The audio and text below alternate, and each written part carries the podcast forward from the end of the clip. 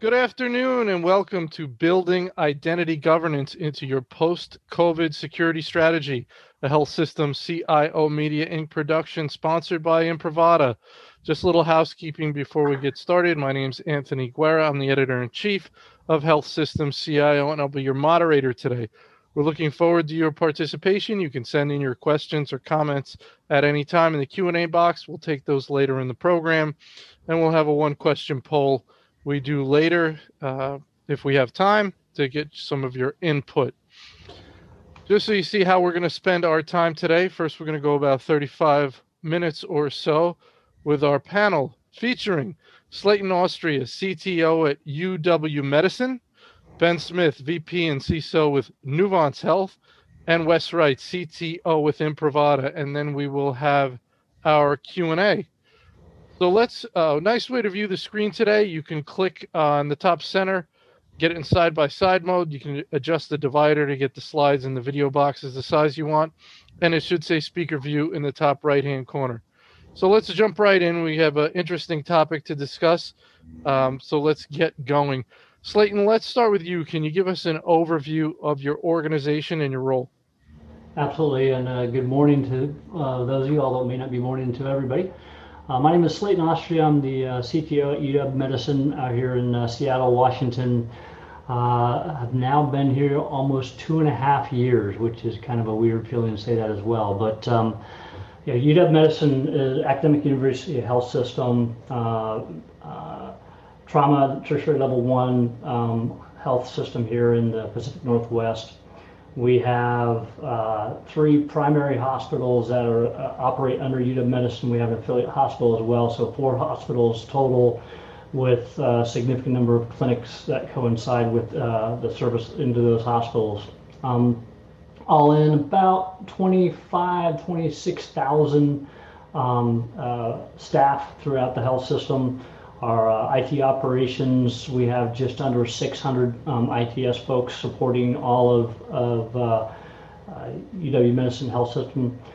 We are a um, uh, brand new into the Epic inpatient side, so we literally just went live uh, March 26th on the inpatient side, but we've been an Epic customer for quite a big, uh, quite a long time. We actually went live with the ambulatory side all the way back in 1998, and so I've been a customer. But uh, transitioned from Cerner to to Epic, um, and uh, we are now all in with uh, just about all the Epic modules uh, throughout the organization. We did a big bang cut over to three hospitals in one night to go live within within Epic in the midst of, uh, and I'm sure we'll have some conversation about, is we did all of this pretty much remotely. Um, one of the first organizations that really kind of uh, didn't kick the uh, can down the road. Um, we had to go and get this done, and so we literally went live in the midst of everything COVID. So uh, we had to really rethink our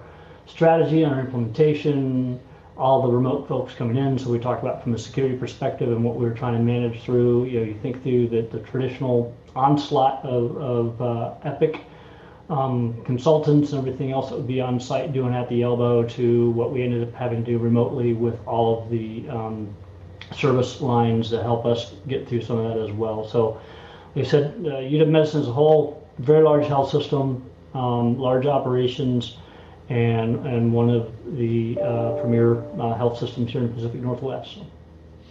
Very good, thank you, Ben. Hi, folks. Um, I serve as the Chief Information Security Officer as well as uh, the Vice President of what is it today? Um, innovation, digital, and development uh, delivery for the for the health system. Um, the Nuvance is a seven hospital, roughly 250 clinic uh, health system that's uh, spread across the New York and Connecticut regions, kind of serving the, the northern New York City suburbs. Um, we're actually a relatively young organization. We were formed out of a merger in early 2019, and I, I actually joined uh, about three months uh, post merger, just in time for COVID. So um, got to, to move across country. Actually, uh, got to meet both uh, Slayton and, and Wes while I was out in uh, uh, the Pacific Northwest serving as the CISO for, for MultiCare Health System. Um, my role here at the organization, um, you know, the, the VP title kind of is uh, self-explanatory. On the CISO side, um, I own all parts of, of information security from from governance to security ops, um, SOC, that sort of thing, as well as identity access management.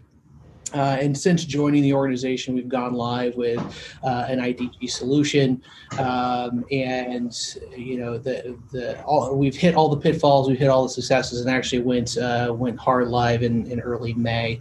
Um, we, we can have a long conversation about uh, order of operations uh, when it comes to delivering a solution like that, uh, along with a whole bunch of other integration work that's going on due to a merger. So, thanks for having me. Looking forward to the conversation.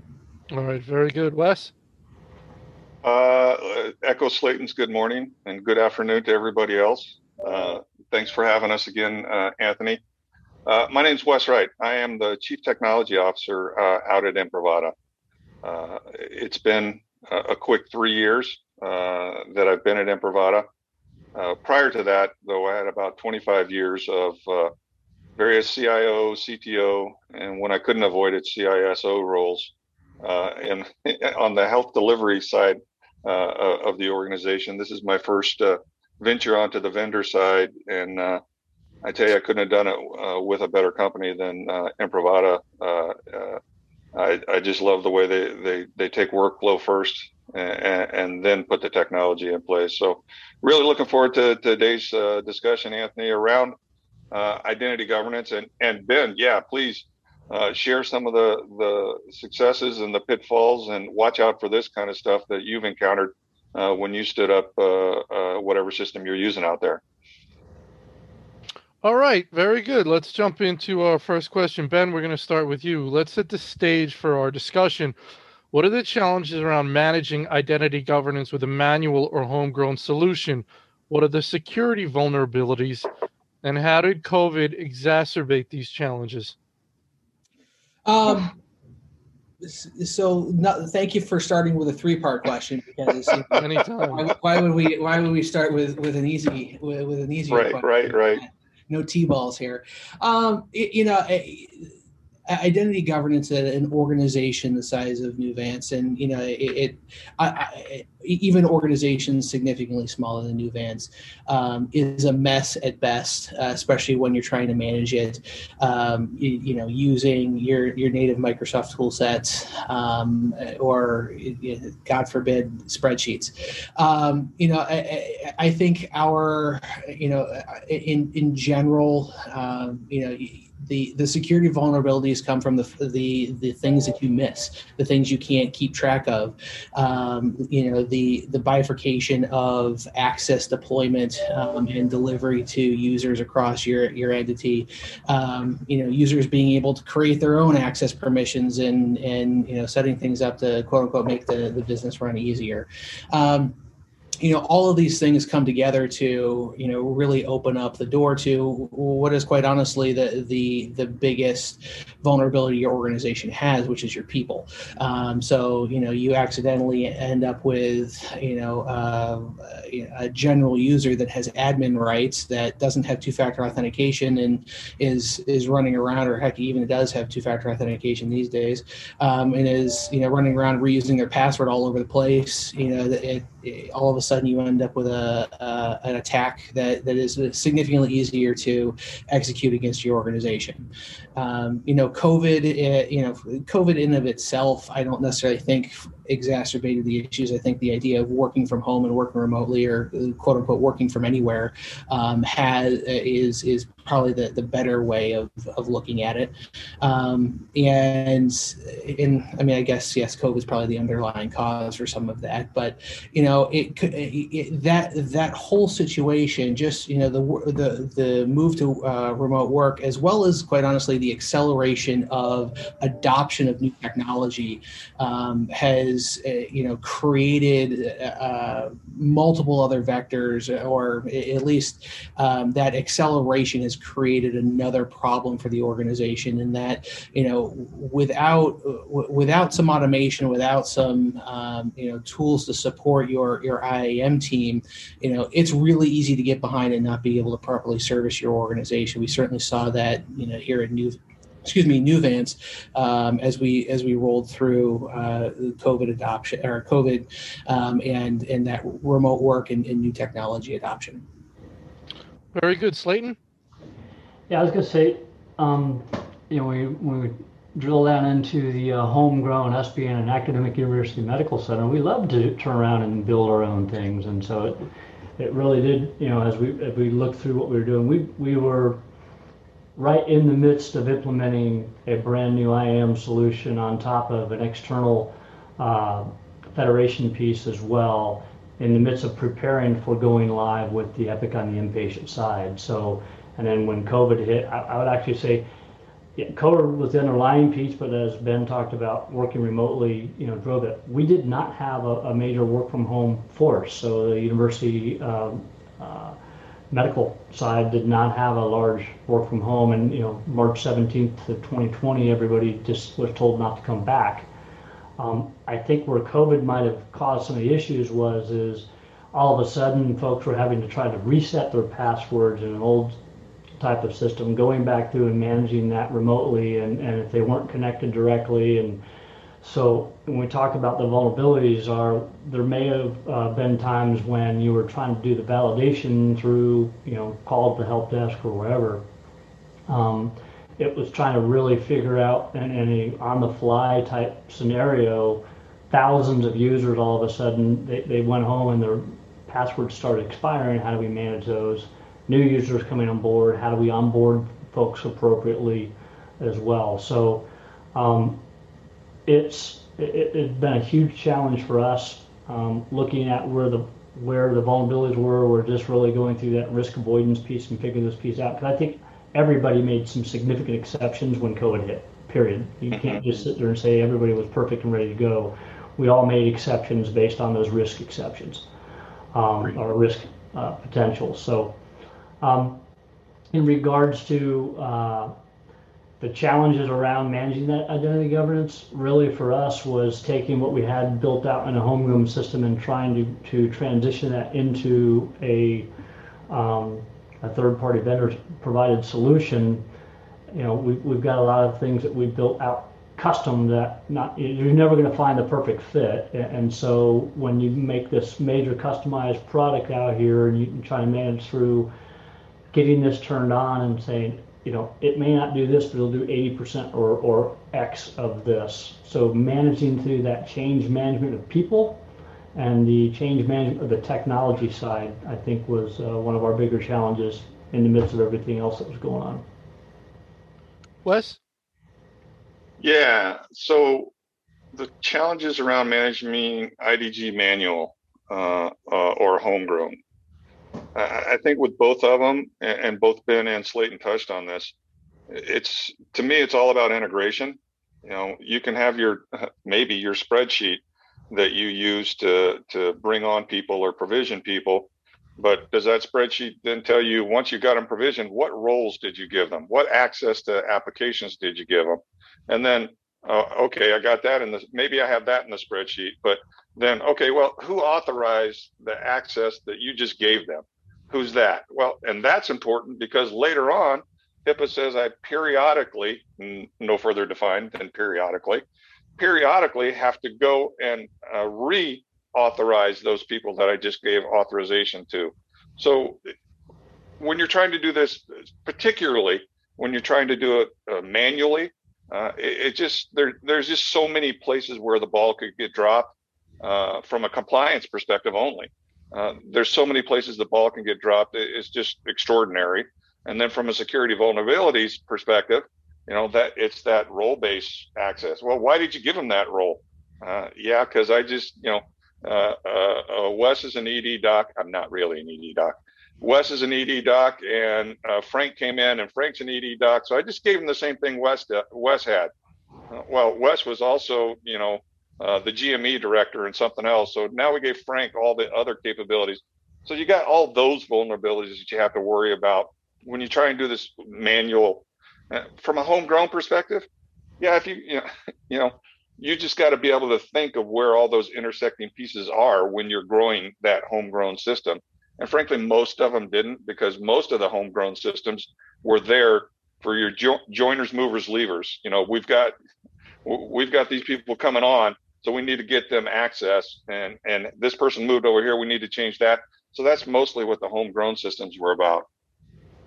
And, and in both of those, not just those, but all systems, all identity governance systems, I think one of the bigger uh, vulnerabilities that we face, and and I and, I see this uh, uh, from a COVID perspective as well. Um, you know, when COVID came, um, a lot of people got shuffled around. So the the ambulatory nurse that was out in the clinic uh, then had to do a, a, a, shift over in the on the COVID floor so that you know the COVID person, the people that were working that could take a break. So we had to give that nurse the same access uh, that the inpatient nurse had, and we got through all that, and we gave we gave them, like Slayton said, we gave them the access they needed to see patients. Perfect, perfect thing to do. Now everybody's back in the normal status quo, and I bet you like 97% of the people out there didn't take back those old privileges. The, the now that they're not an ambulatory nurse, uh, they still have the privileges for the ambulatory nurse, and so that that's really we're starting to see a lot of folks uh, really consider um, IDG now, and I think that's one of the major reasons is they go, okay, we did this for COVID, and now we came back, and things are just all screwed up, and I don't want to be in that position again. So I'm going to get a system in place to help me manage this in case something else like this comes down the road. Ben, these uh, scenarios that Wes was throwing out, they, how do they, they sound about pretty accurate to you? Yeah, I mean, and quite honestly, I mean, I don't know how an organization that didn't have, you know, some sort of tracking methodology in place would even untie that.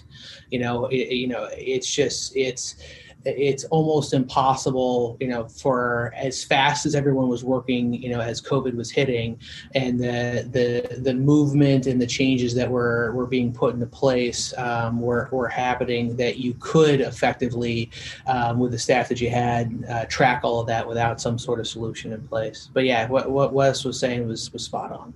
Slayton, anything you want to add? Um, as Wes talked about, we were we were launching Epic on the inpatient and trying to go through a whole new security roles that were going to be changed mm-hmm. from Cerner Epic, that was a, a, nightmare in itself. But now all of a sudden, trying to do that in the middle of COVID, and like you said, shifting people back and forth. So, uh, very same scenarios, um, just trying to manage through that. But um, biggest part yeah. as we've been doing is going back through and doing the validation since we went live and, and confirming where we are. And one of the one of the other ones that one of the other bigger threats uh, to me, uh, something I've worried about and tried to uh, uh, uh, ameliorate as much as possible during my career, is something I call stack shares. You know, in, in healthcare, I don't know if it's like this everywhere, oh, but in in healthcare, you got you know workers that are 35, 40 years in the organization, and they didn't stay in the same place during that 35 and 40 years you know, they started out in maybe. Admission and then revenue cycle and then a clinic ward or something like that. And as they as they went along, they they gained access. Uh, you know, they get, they gained the shares access for uh, accounts receivable, and then the shares for clinicians, and then the shares for uh, something else, and the shares for something. Else. So all of a sudden, you've got this this user that is not an admin user, no admin credentials at all, but they still have access to like 80% of the shares on your network just because they've bounced around the organization and they've never been uh, those shares have never been taken away it's it's it's a stack yeah. shares problem is is what i call it yeah. and then and then their manager hires somebody new and, and, oh yeah so th- then their manager hires somebody new and says a, sends a it request and saying hey set this new person up like the old person yeah it's how that that just proliferates across yeah. multiple people. Wes, do you think the, the I've heard recently that the cyber criminals out there are really attacking people, very very focused on researching specific individuals, Mhm. um, and usually by department or or seniority. But you just made an interesting point. Do you think they're savvy enough to be targeting people who may not be at the executive level, but who have been there 35, 40 years for the reasons you identify? Well, you know, thanks for pointing that particular threat yeah. out to all the bad guys Yeah. That may be listening on the call. Sorry. Whoops. No, Yeah, seriously. That ha- that had never occurred to me, but yeah, I think that's an incredibly valid point.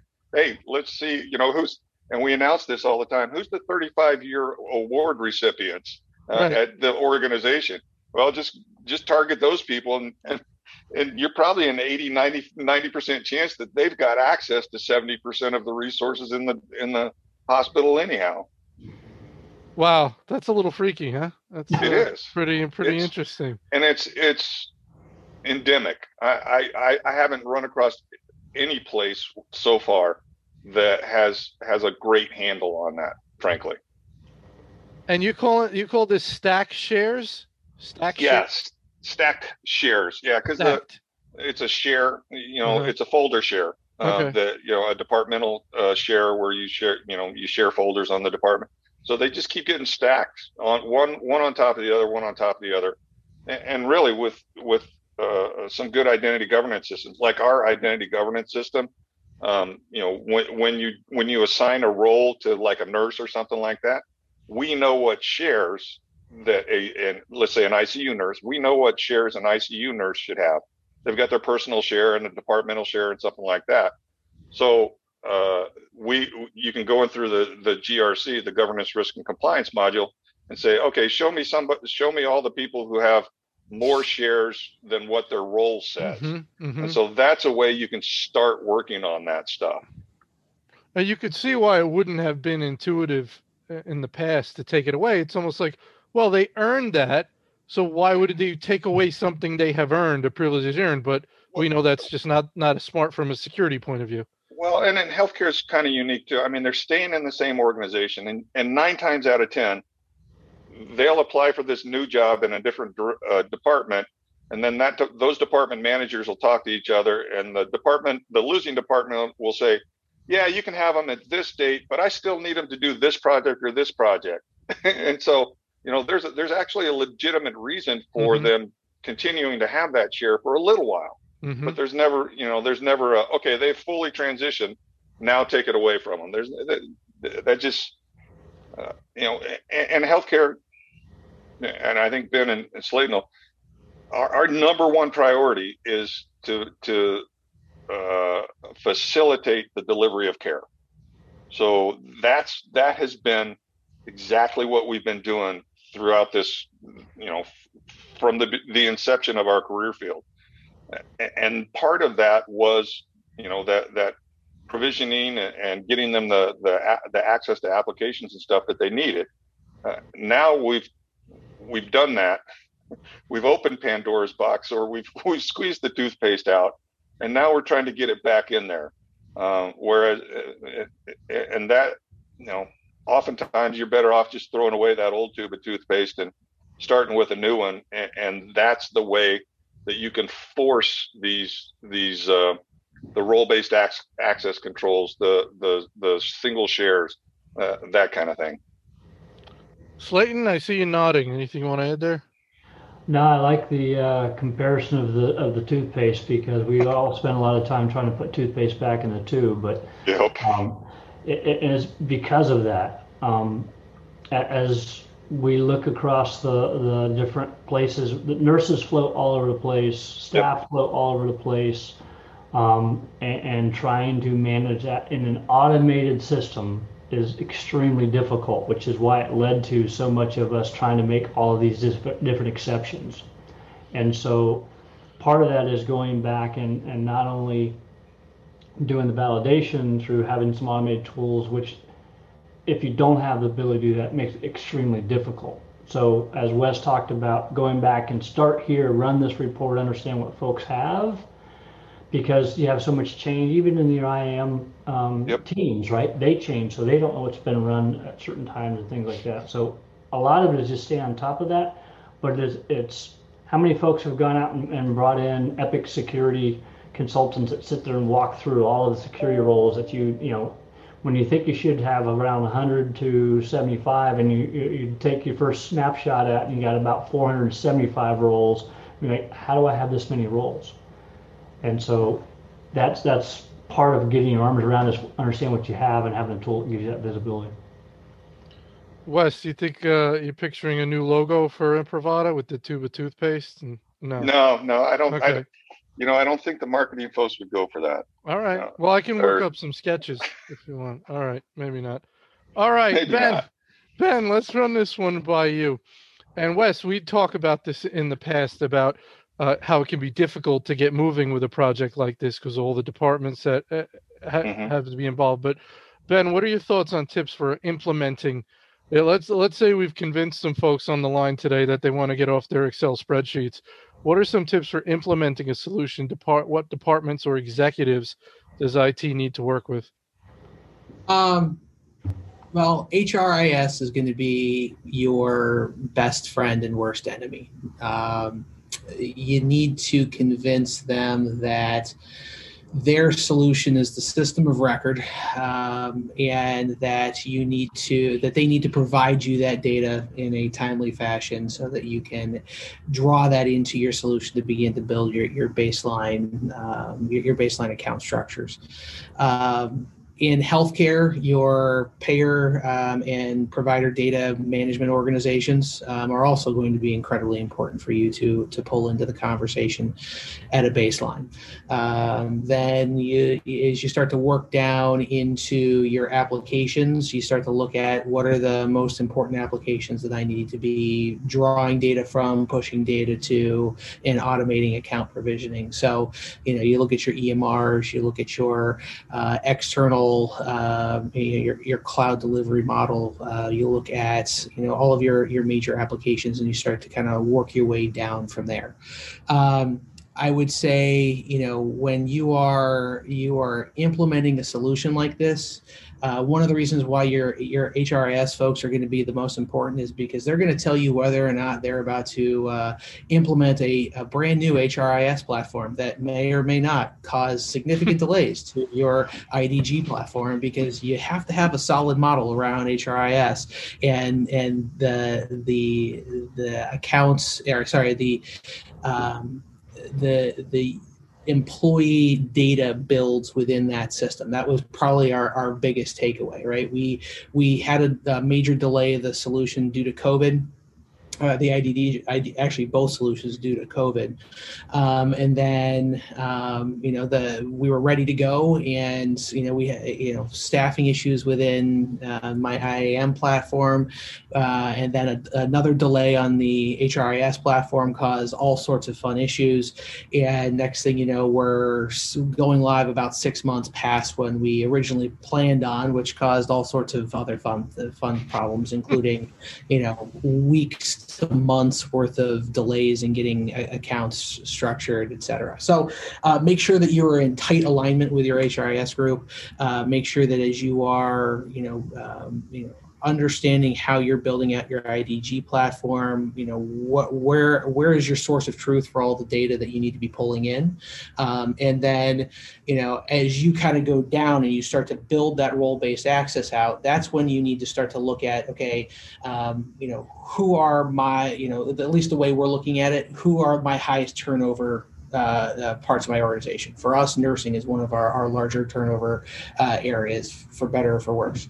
Um, so we're working with all of our, our nurse leaders across all of our different hospitals to say, okay, when you know nurse comes in at you know Danbury Hospital on the sixth floor, what do they need? Right now, obviously, we've already run reports to say, you know, 90% of nurses that work on this floor get this type of access, 80% get this access, 70% get this access.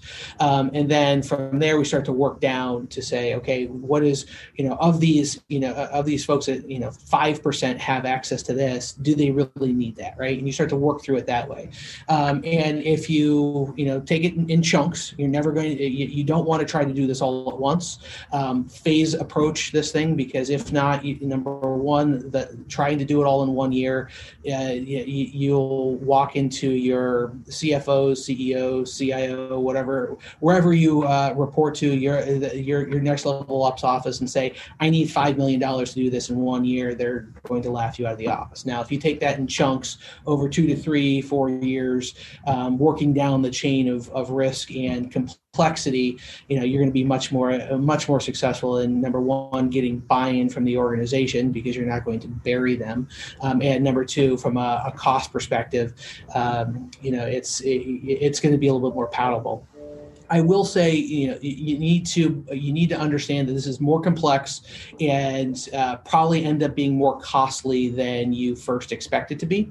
Um, so, you know, expect that. Um, but I, I, will also say, you know, uh, probably four or five years ago, um, I had a, a, conversation with a very, uh, to me, very well respected CIO, um, and you know his take on it was that he would never implement a solution like this because I could hire 20 people for 10 years for the amount it would cost me to to implement a solution like this.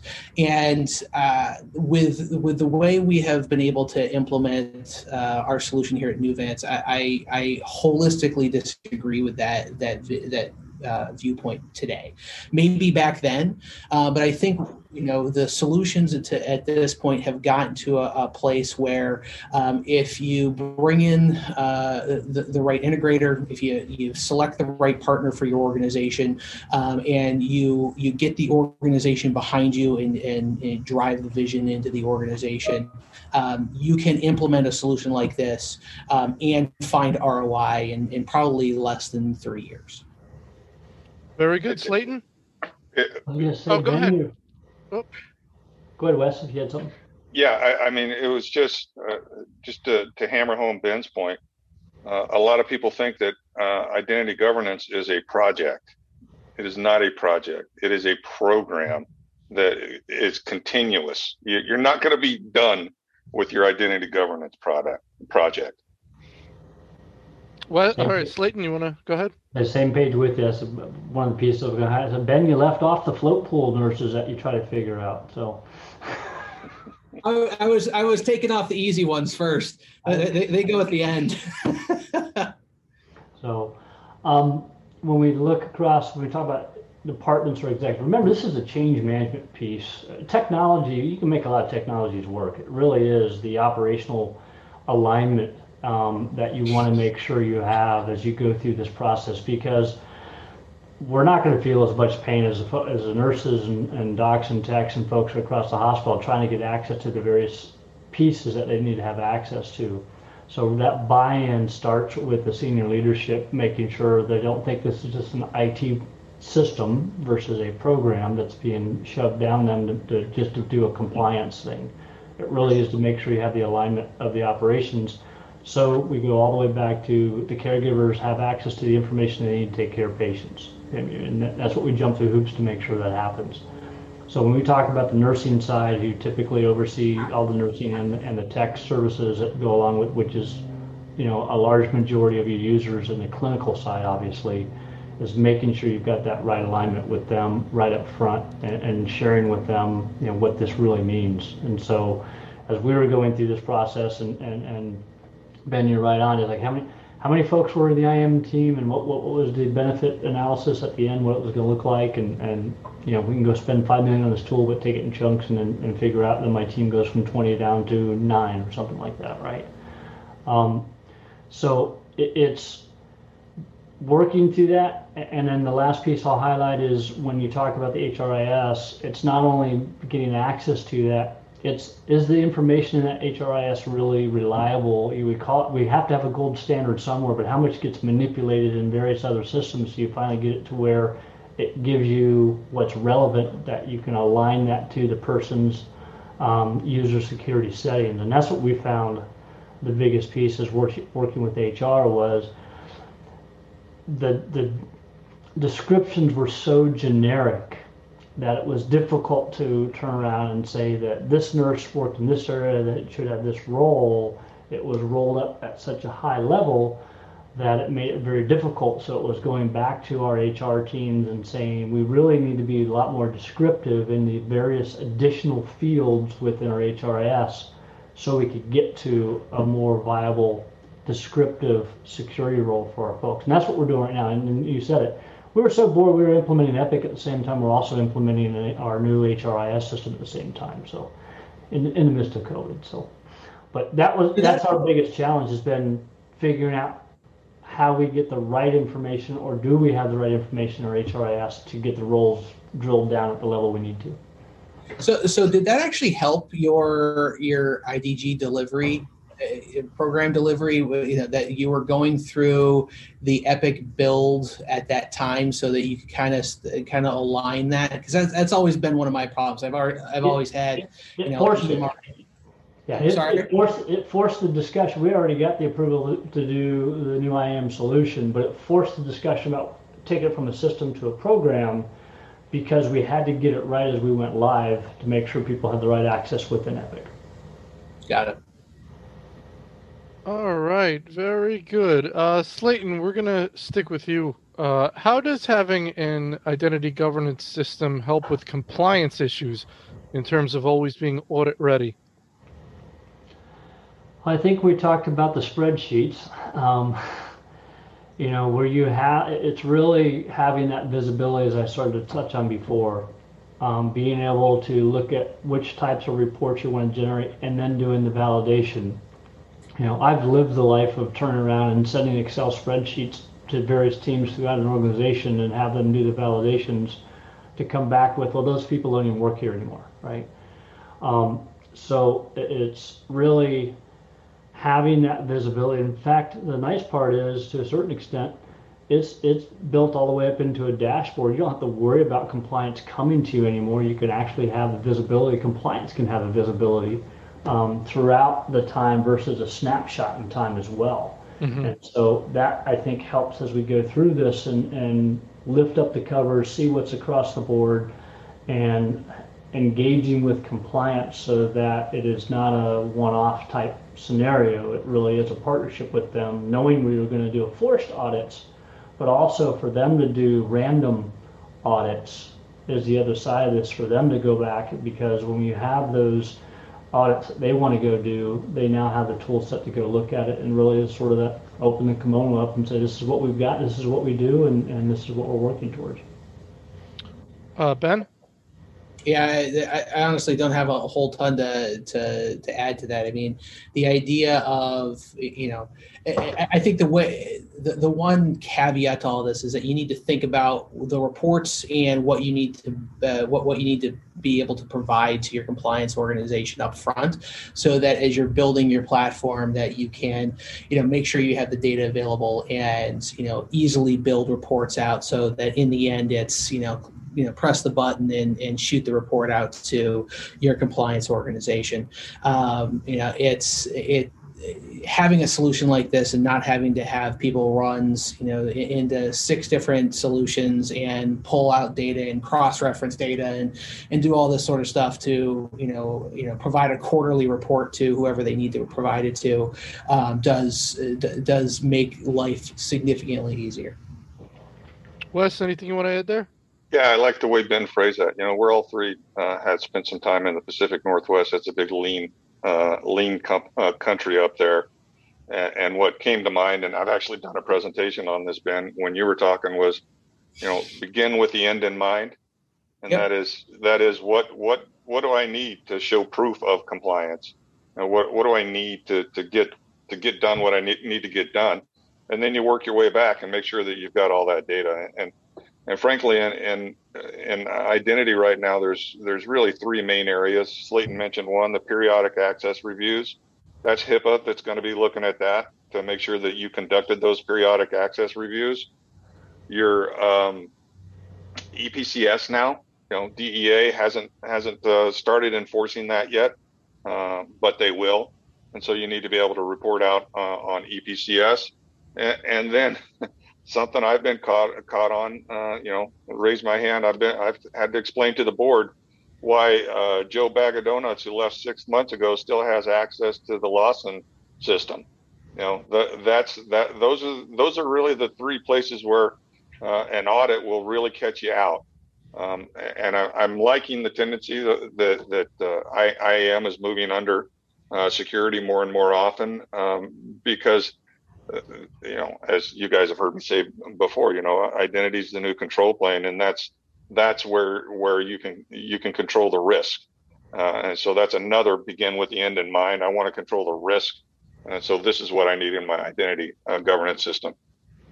Yep. And if you set up that identity governance system well, Joey Baggy Donuts is going to lose his access when he leaves the organization because it gets plugged into HRIS because no one wants to pay Joey once he's right. not working in the in the organization anymore. So now you right. now you're, you're, auto you know killing that account. Yeah, and that's uh, going back to the original question uh, that we started the conversation with. Uh, you know, where's the vulnerabilities in a, a homegrown or manual system?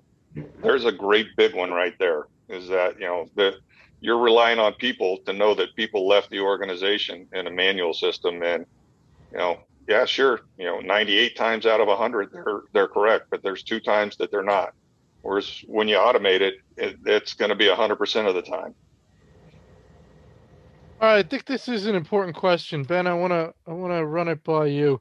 How can uh, cios ctos cisos convince the rest of the c suite and or the board to invest in an automated solution, you mentioned the idea of don't come in and ask for five million, right? You got to think it out, plan it out better than that. Um, so, what is if you believe in this? You're looking at the risk to the organization. You believe this is a necessary expense. What's the best way to communicate that that to the people who were going to have to sign the check, so to speak? Um, thank you for the, another easy question to, to answer. very, very nice to meet today. Um, you know, I, I, I, hate to, to answer it this way, but there's a there, there's a very large it depends that that's part of this uh, this answer because every organization is going to be a little bit different based on you know the, their risk acceptance model, um, the amount of money that they have, whether it be op or cap, um, and you know whether or not you're senior leadership is interested in, in hearing about IT holistically. Um, I, I, think there's a couple of different ways you can go about it. You can obviously go about it um, from a, a, risk risk reduction um, direction, talking about you know the, the automation and the reduction in audit findings, the reduction in um, you know actual access, uh, inappropriate access, uh, the reduction in um, you know um, you know inappropriate privilege escalation, a lot of that sort of stuff, right? Um, you could talk about it from a, a cost model perspective, and, and, I would say you know I, I, threw that five million dollar number out there um, for an organization our size. It's not five million dollars, right? Uh, but you know if if you think it's going to be a three to five year project lay that out for your your organization. Talk about you know year over year these are the costs that, that it's going to uh, it's going to take us to get to this you know this better place. Whatever you however you want to define what that that that benefit is going to be for your organization. Um, and then talk about you know the the how you are going to move through and how you're going to engage with your organization, how you're going to manage change management, um, and give your give your executive team the, the understanding that you've thought this through and how it's going to benefit your organization there are places here where th- there is some level of ROI. Um, you know, like every security project, oftentimes some of that ROI ends up being, you know, that ethereal risk reduction stuff. Um, and your CFO will look at you like you've got six heads if you really try to to, to tie that to, you know, direct monetary savings. Um, but you know, you have the opportunity to say, you know what, right now I have 15 people or whatever it is working to set up accounts. Well, if I can automate two thirds of this, I can reduce my headcount here by by three. Or reduction in headcount probably is not the best way to look at it. I can use those folks to do other things more effectively yep. for the organization. Right. That's probably the better way of looking at it. Yep. Um, so you know you can you can start to look at that across the board. There might be other technologies that you, might be able to get rid of. You know if you you, you go you know uh, kind of an enterprise solution route with you know a company that may or may not be you know here and supporting this order uh, this this discussion today. You know you can start to look at you know reduction in cost just because of, of scope and scale of your your contract with, with a vendor like that going in an enterprise route. So th- there's there's a bunch of different ways you can take it, but you as a, a, as a leader have to really understand how your organization looks at these sorts of decisions.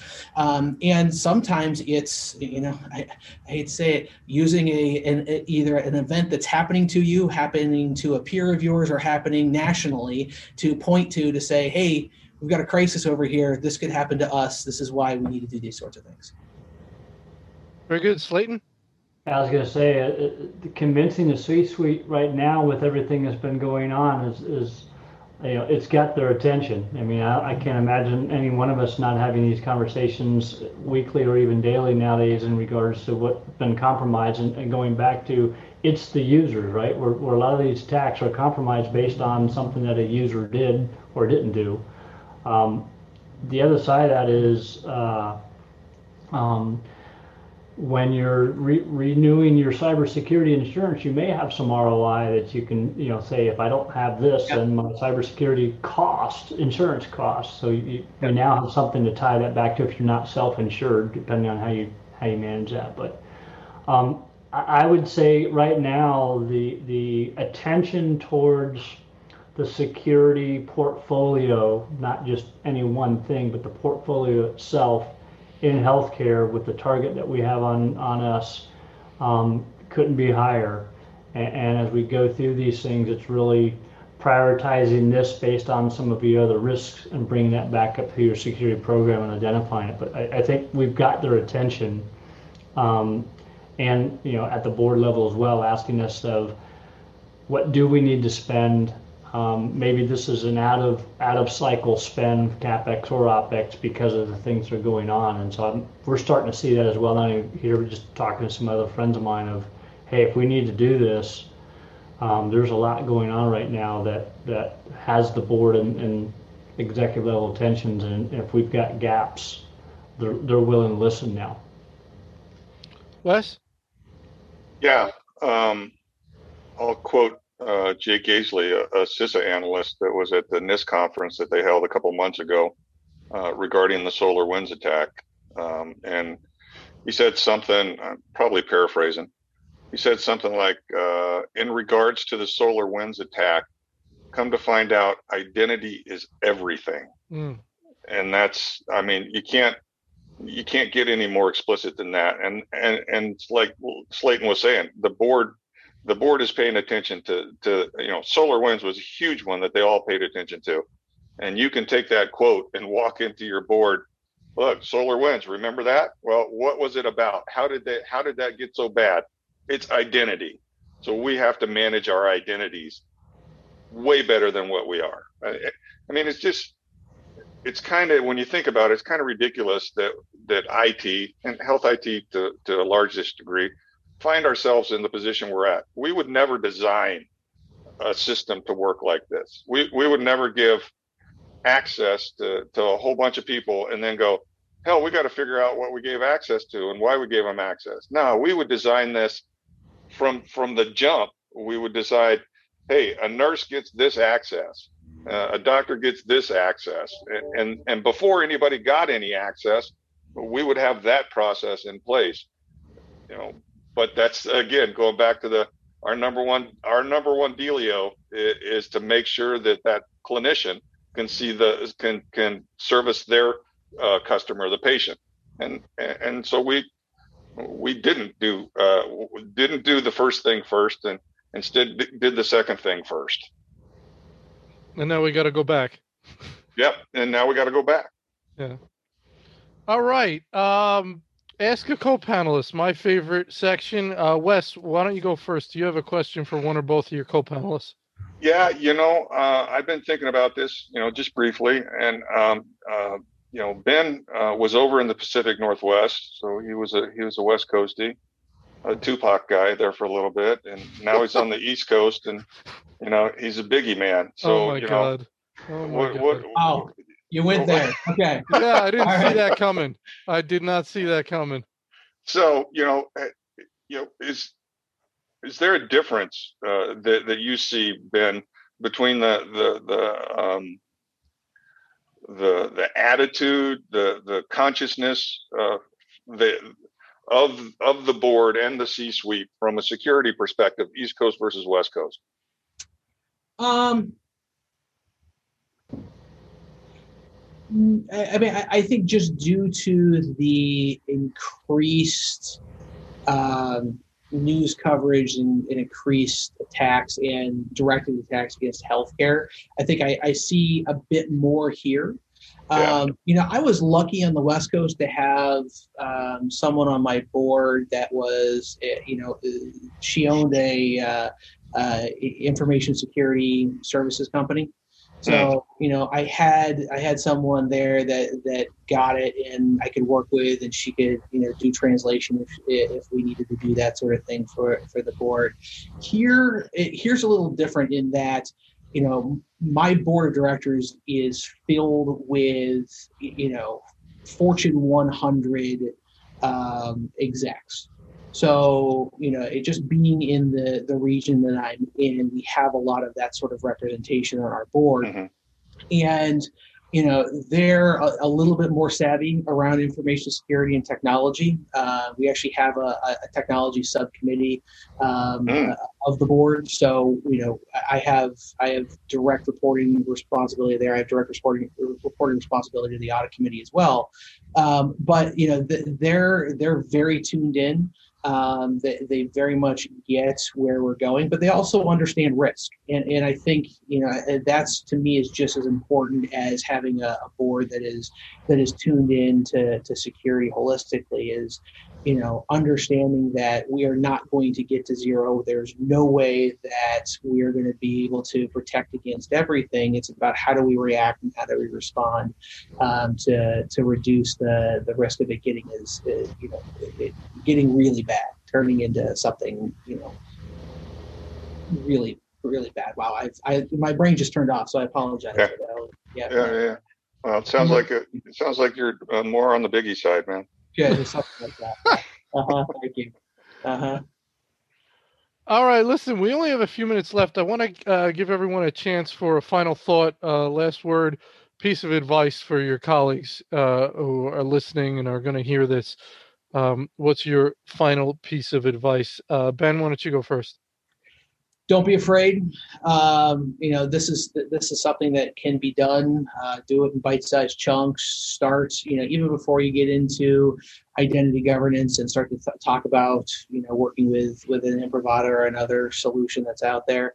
You know, look at, you know, take a look at your executive suite. Take a look at your your your admins and make sure that you're not mixing access controls for those folks, right? Take you know take those that that lower level um, uh, th- those lower level tasks and make sure that you know you have the the right people doing the right things and having the right access. Um, and then from there you know start to continue to mature your program one step at a time. Um, and I, I think the other thing that to, to really look, uh, look at is you know it is a, pro- a program as Wes said earlier. Um, but you know to have a program you need a program manager. You need people dedicated to this.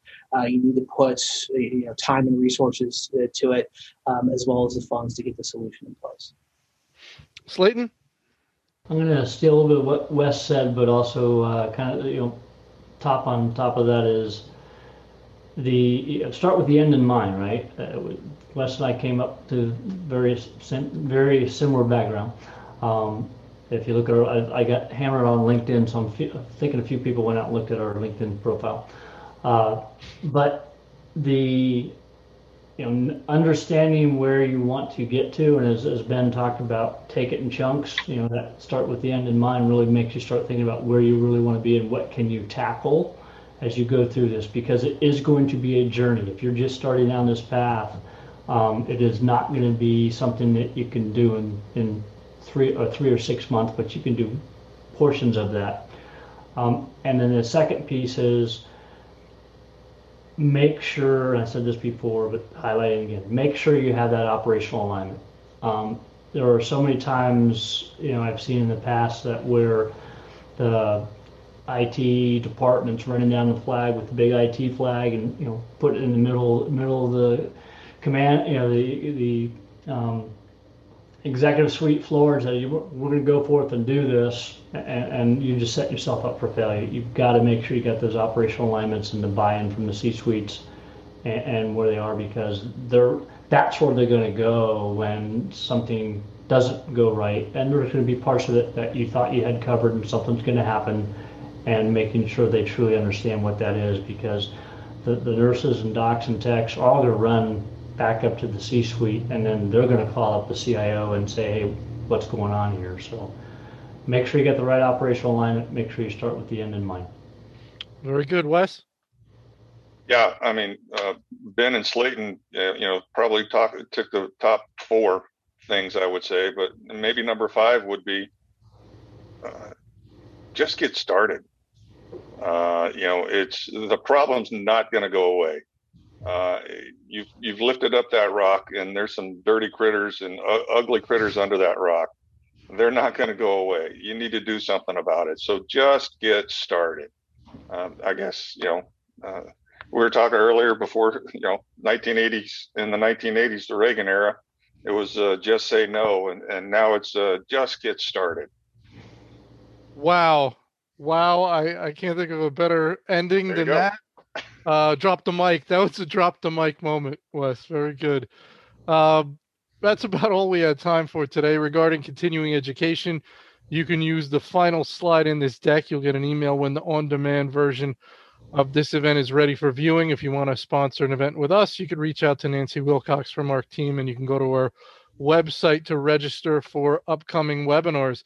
With that, I want to thank our tremendous panel Slayton Austria, Ben Smith, our friend Wes Wright, I want to thank Imprivata for uh, working with us again and making this event possible. And I want to thank you, our attendees. And with that, everybody have a wonderful day.